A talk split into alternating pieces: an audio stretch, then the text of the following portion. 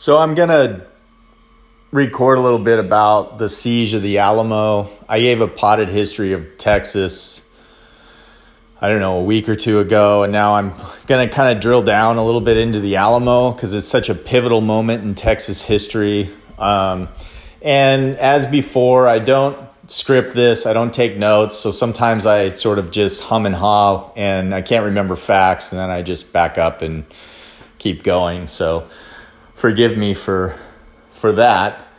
Um, so yeah, so like the Alamo is in American and in of course in Texas history this one of the key moments where the what were called Texians back then, which were basically the white settlers from the new United States, had decided that they were going to officially break from the Mexican government.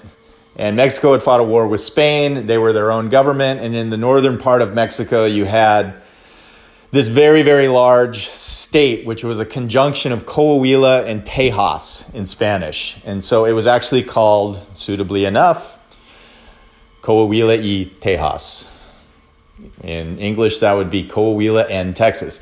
So um, this was the northern province, and the government, which was Santa Anna at the time, the great military general who played a huge role, of course, in the Alamo, the siege of the Alamo, was actually a federalist ruler in the new country of Mexico with the capital in Mexico City.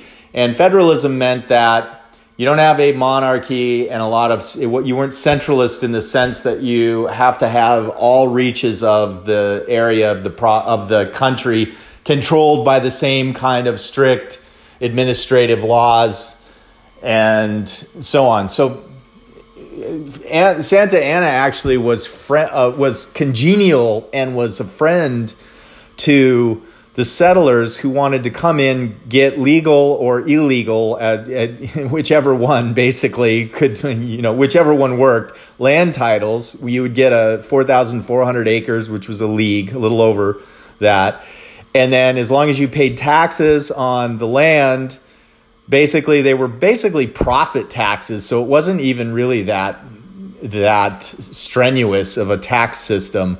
You were fine.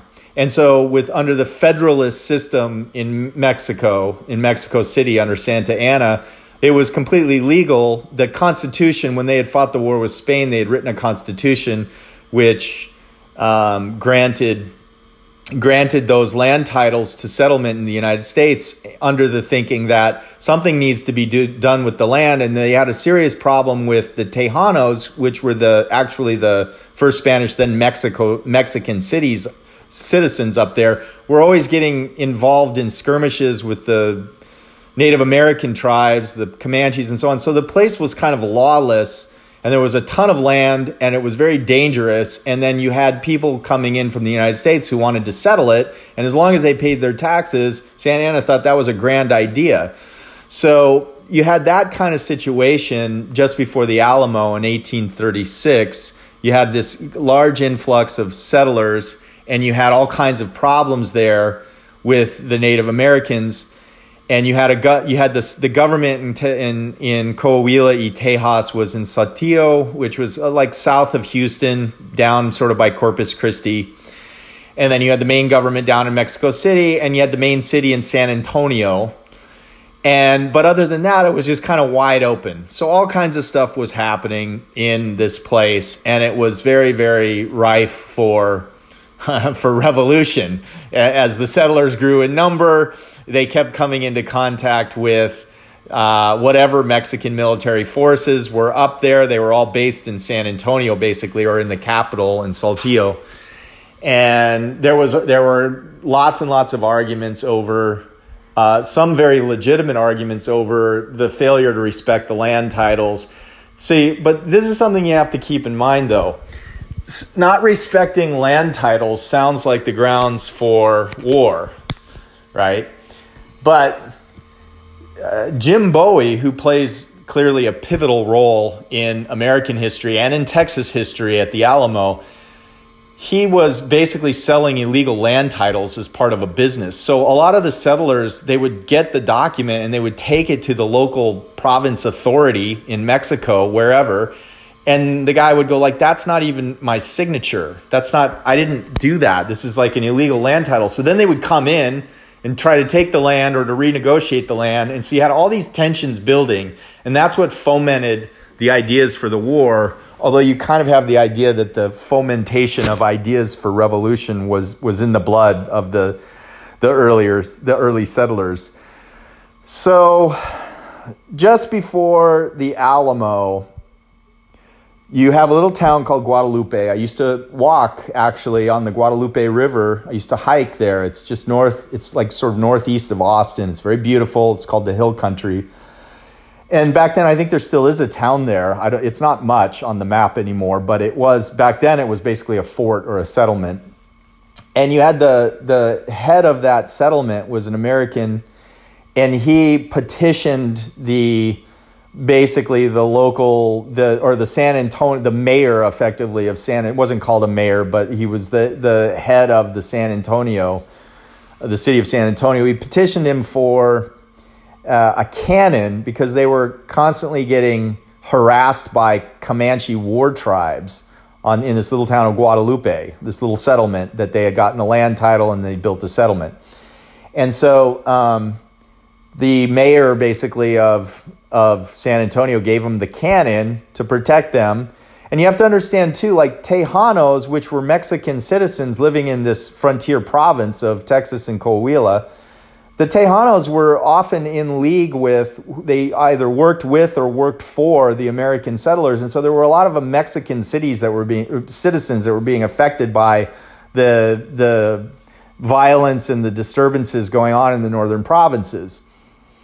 And so he gave them the cannon. They brought the, they rolled the cannon up, and then um, uh, there was uh, some skirmish that had really, really aggravated the settlers somewhere, I think in San Felipe, which was basically like the Anglo capital. That's like a little bit, like I said, it's like a little, it's it's sort of between Corpus Christi and Houston, and so that had put in the minds of everyone that they were going to go to war if they couldn't get this thing set straightened out with the land titles and and all else. And so that got back to Guadalupe. And when the soldiers, or sorry, when they had the cannon, and then when uh, Santa Anna had heard that they were having all these uh, disturbances and problems with the settlers, he got mad basically. And he told the, the governor of mayor, governor, probably governor of San Antonio, he told him, go get the cannon again. The last thing we need is to like give these guys cannons because they're already causing all these problems. So go grab the cannon and bring it back to San Antonio. We might need it. And so he went, the guy went with the army to get the cannon. And when they showed up, like the Texians, you know, they were probably like half drunk, who knows, or just whatever. They just started firing the cannon that they had lent, the cannon that was that they had been lent, they started firing it on the troops that came up from San Antonio. And that was the war, that was the first that was the, the beginning of what led to the siege of the Alamo. So several of the Mexican soldiers died. One of the Texians, as they were called then, died. And then the word got back to Santa Anna. So more troops were sent.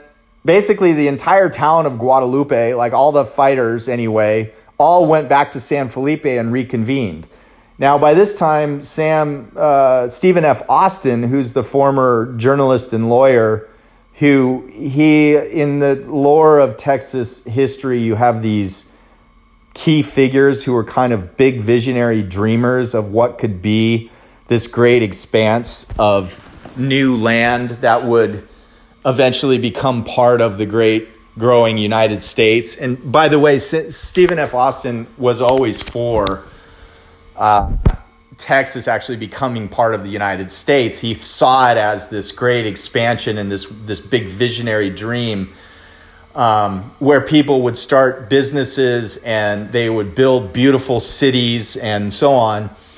And so Stephen F. Austin uh, following in his dad's footsteps, who had the same dream and who had came. They always talking to the Mexican government about what could be worked out with the northern provinces, and he had went down. You know, while the basically just after the battle of uh, in Guadalupe, he had been actually imprisoned in Mexico City because he had went down there officially to negotiate more favorable terms for uh, tariffs and, and, and, importation of goods and, and land title uh, taxes and so on, property taxes and so on.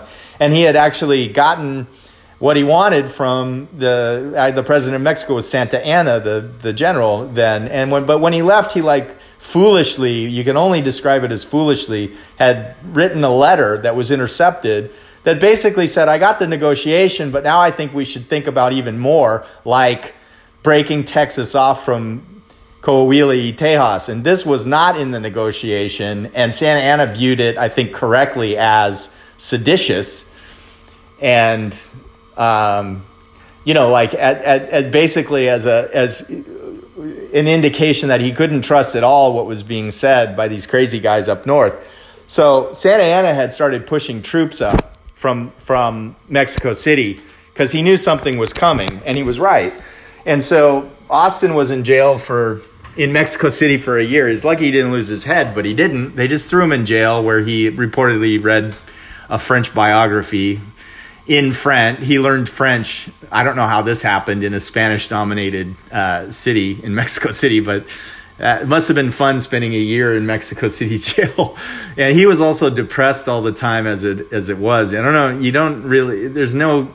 Never could really figure out why, but he like I would hazard a guess that like going through 100 degree heat on horseback 500 miles through malarial infested parts of mexico and texas um, you know the food everything else like it was a rough life. Like these were difficult times to be doing this kind of stuff. And so he was often in poor health but he survived the uh, the the prison his his time in prison in mexico city and when he got out, he went back to San Felipe, San Felipe, and realized that everybody that the situation was way worse, and that the Santa Anna had been militarizing that part of Texas basically to put down an, any an anticipated insurrection which was coming.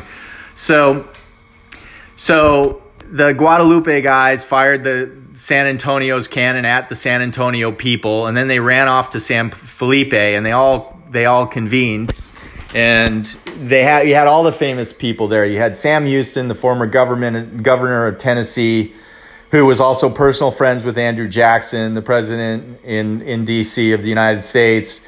He was he was a war hero who had fought out east against the Sioux and the Chickasaw and so on.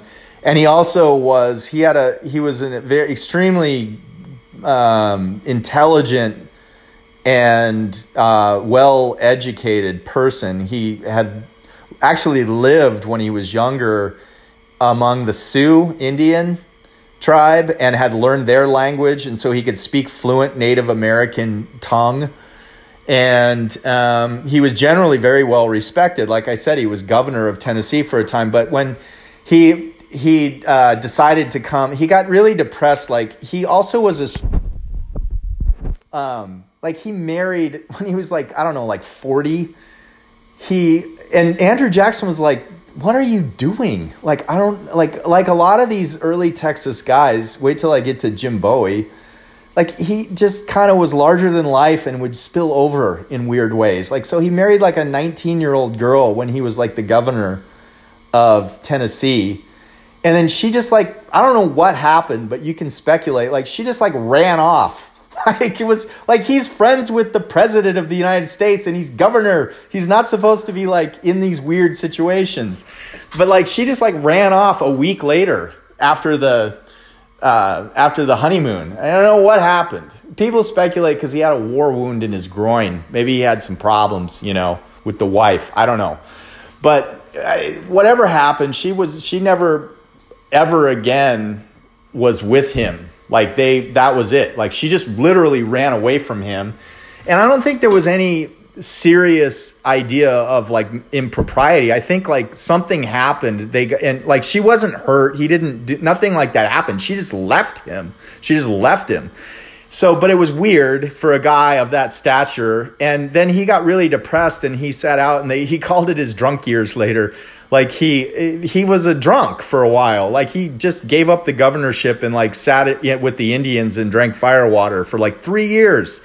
I don't know what the hell he was doing, but like he was just disappeared from life for like three years and just drinking frontier whiskey and ruining his health and you know and and he was morose and I think he was depressed over this 19 year old girl.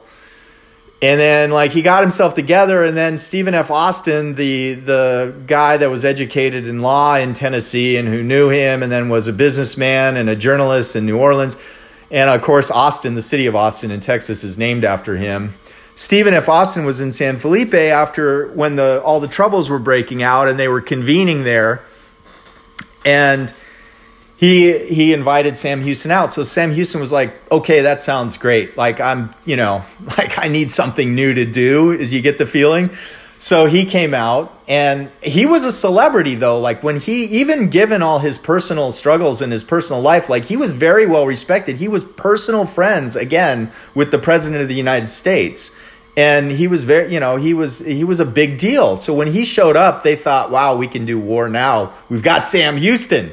Maybe they didn't know he'd been sitting in a like an Indian patch, you know, drinking hooch for years, but there he was there and he was very smart guy. He was he at many points during the Texas Mexico war was almost solely responsible for wise decision making that kept them from getting defeated. And he ultimately was the one who captured Santa Anna at the end of that war, which is of course after the Alamo, so I skipped ahead.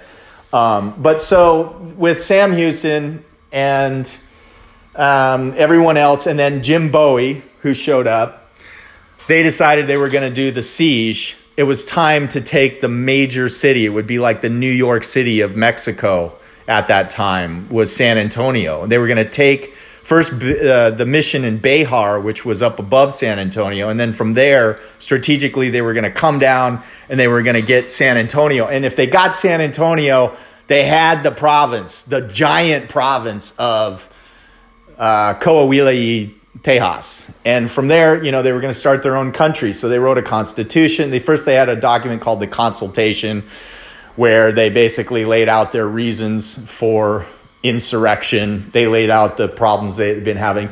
Now, the story is very complicated when you try to square it with the American Revolution because, by all accounts, they were very much players in the disruptions and the violence in that province. They like they were always basically stirring up a, a fight, like, and they were always they were doing things. Uh, they were always uh, involved in illegal activities. And so I'll tell you a quick story about Jim Bowie, which will perfectly illustrate. Uh, and not saying that the Mexican government wasn't didn't misapply the law. It's pretty clear that the government officials up there didn't have a tight, uh, you know, they didn't have a tight connection to the central government in Mexico City, and so like you you can imagine situations where the land titles were always under dispute, and you can imagine where the officials would come in, they would dispute the validity of the land title and then kick off the settlers who had just brought in their cousins and their loved ones and everyone to start a new life. And now they've got some legal problem with the Mexican government and they have no redress other than to fight. Uh, so, um, so there's a lot of blame to go around if you want to look at it that way in terms of what sparked the Mexican, the Texas Mexico War. Uh, but uh, uh, so Jim Bowie, his role was pretty clear. he was a uh, an entrepreneur of the sort that went around the laws to make the money. And one of the things he did, in addition to importing slaves, which was illegal in Mexico, the Constitution explicitly prohibited the importation of slaves through the it, from, coming in from ships in the Gulf of Mexico, from the Caribbean, and from through from the Atlantic, from Africa. and so it was it was not even the United States had banned importation as well, but if you had slaves, it was still legal to keep them. And in Mexico, it was illegal to have slaves and to import new ones, of course. And so people who had slaves had to invent really, really BS contracts, employment contracts, which basically meant that you were in servitude forever because the terms were so crappy you could never pay it off. But they had to go around Mexican law to keep the slaves. And that was a big deal back then for them. That was a primary source of income when you had these huge, massive plots of land and you didn't have enough people for labor. Like, there was very little industrial machinery. And so human labor was a big economic plus. It was almost, it was effectively in those southern places, it was viewed as a necessity. Um, and I won't get into that hornet's nest other than to say that history has not proven that to be correct. um, but um, so Bowie was, he had one business uh, importing slaves through Galveston, which is the port city, which was a lot bigger at that time than Houston, but it's now it's st- it's next to Houston, basically inland on the Gulf. And he would run them inland up to New Orleans and sell them, and that was illegal and that was one way he was making money. And then the other thing he did was he wrote illegal land titles. That was a great business for Bowie. He like would basically just grant land under under the guise that he was acting in an official capacity for the Mexican government. And because it was so sparsely populated and so dangerous with Comanches and Apaches, like the Mexican government wasn't very eager to send people up there to verify everything it was like, I don't want to go up there. It's like a hornet's nest of problems. Let, let them figure it out. So Bowie realized this and he started making bank just forging land titles, like just flat out forging them. And so, you know, he did this for a few years and eventually, like, you know, somebody would come in and say, well, where's the land grant for this? We have a dispute or whatever. And then they would get the land grant and they'd say, what is this? And then they would take it to the local official somewhere or maybe back to San Antonio and the, the guy there would say, the governor of San Antonio would say, I don't, that's not even my signature. I don't know what, what is this? So Bowie, Bowie was making things, making his, lining his pockets, but making the situation in some sense worse. Um, he's an interesting character though, and he wasn't all bad. He did a lot of, he was a very brave fighter, uh, and he had, uh, and he had been responsible for both legal and illegal businesses and um, he had a lot of respect from people who knew him well, but they also feared him. He was a giant guy. He was 6'2", and people said that when he got angry, he looked like a his face looked like a, a tiger snarling. And um, and the story of the Bowie knife is apparently not apocryphal. It's not. It's actually there's a lot of mythology uh, mythology about Jim Bowie, but this is apparently true he gotten some some dealing had led to like somebody came back with a musket intending to kill him over some financial deal or something probably in a saloon and shot him and the, the powder was kind of crappy the musket powder and so the bullet the ball hit him in the chest but didn't penetrate it like just made this huge bruise on his chest and so Bowie got up, and the guy couldn't reload in time. It's these old, like Kentucky rifles at best. And, you know, it's like you, you have one shot, and then you've got to like start the process of reloading. And so he just went over and like grabbed the guy by the throat and threw him down. And he tried to bite his finger off, and he lost a tooth. The tooth got stuck in the guy's finger while he was trying to bite it off. And then he was holding him down by the neck with his hand and he reached with his other hand for his clasp knife, which is a knife that you have to pull the blade up out of, you know, and he couldn't get it open. So eh, while he was trying to kill the guy holding him down with his hand, he futzed with the blade long enough to realize that he, or just decide he didn't want to kill him. He probably figured, well, there's a lot of witnesses.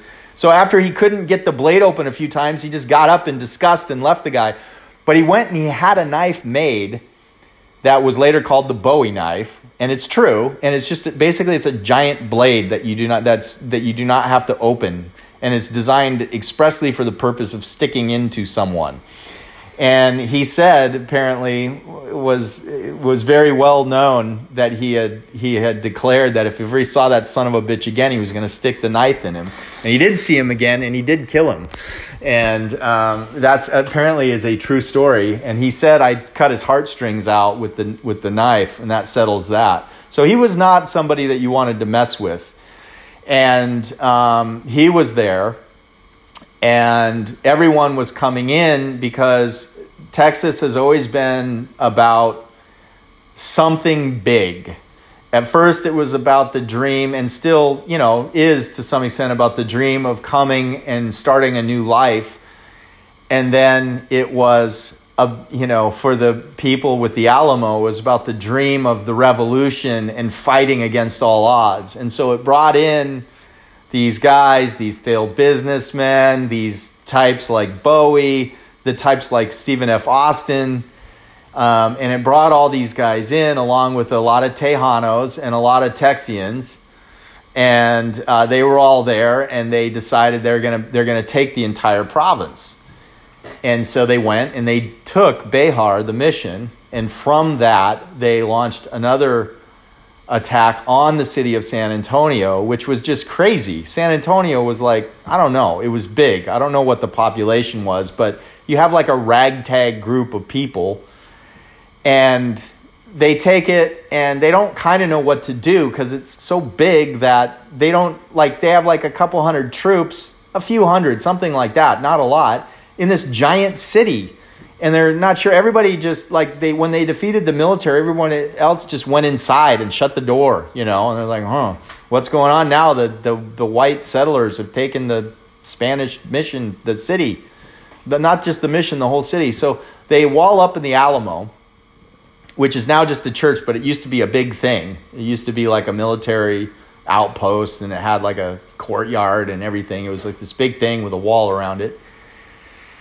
and they wall up there and they wait and santa anna has heard now about what's going on and he knows also about stephen f austin's letter and he sends up 2000 troops it takes them a while to get up there but they get up there and then they wait and they stare at each other and then they finally go in and they breach the wall and they kill everyone except a few people escape we have the letters that are were some of them were left and he Santa Anna basically takes people out and shoots them all that were survivors without any do anything. It was just no, not even war criminal, just shoot them. And he threw them in a fire and he let them burn and he didn't bury the bodies. And the people who got out of the Alamo never uh, never uh, forgot that. So that was the pivotal moment that was the official rift which would go on to see uh, the you know the Texas Mexico War which was finally won under the leadership of Sam Houston, which uh, in the town of San Jacinto, which is just outside of Houston, which they named after him, which was also originally the capital city of the country of Texas, which then they moved to Austin because Houston was just a swamp. it was not a good place for a capital city at that time. Probably isn't yet even today. And and that's effectively what had started the war. Um, after after the war, it was only a couple decades, and Texas was a its own country for ten years. But there were there was always the leadership of Texas knew that their destiny was to join the United States. But it took them about ten years to do it, and a lot of people were ma- were making money. And when they had put down the Mexican, which they never completely put down, the fight the war sort of officially ended with the signing of a peace agreement, and then people just continued to constantly fight over the Rio Grande down in South Texas. Like on one side you had Mexico, and on the other side you had Texas, and then there was just constant bloodshed and shit going on down there, and it continues to this day. Wow, there's a thought. But yeah, so that area had become uh, a big deal and um, yeah, I mean it's interesting that, that there's a there's a town there called Laredo, which Stephen F. Austin went through on his way to Mexico City, and then they later built a town just over the just over the border called Nuevo Laredo, which is called New Laredo. And so you have all these settlements on both sides basically of Texas and Mexico that's divided roughly by the Rio Grande. And the, it's a natural kind of landmark to say, like, south of the Rio Grande is Mexico and north of the Rio Grande is Texas. But you can understand how people disagree with that, carving it up. Um, you know, the, the borders of Texas there's it's so strange to think about it now, but Texas used to be Me- Colorado and New Mexico as well. It was just like, well, it's just everything. And then the only thing that stopped it was California because you already had Spanish settlements there. They were very early because they're on the ocean. So, but it was just sort of like we have everything to California. That was all Texas, and that eventually happened as well. But the borders were very porous, and the the westward expansion of Texas after they had settled the Rio Grande with Mexico, sort of. Oh, by the way, here's an aside. When I was in graduate school at the University of Texas, me and another grad student, um, we drove down to Nuevo Laredo and had um, New Year's Eve celebration down in Mexico, and that was interesting. Um, I I remember it well. They had what could only be described as bombs, although referred to as fireworks, going off in the street, and it was very much a lawless and quite interesting place to have a New York New Year's Eve celebration. So I remember that well. And Colin, wherever you are, I hope you're still fishing, buddy. So anyway, that's pretty much what I have. Um, Texas history marches on after the Alamo. That's the truth of the Alamo. Um, and with that, I shall sign off.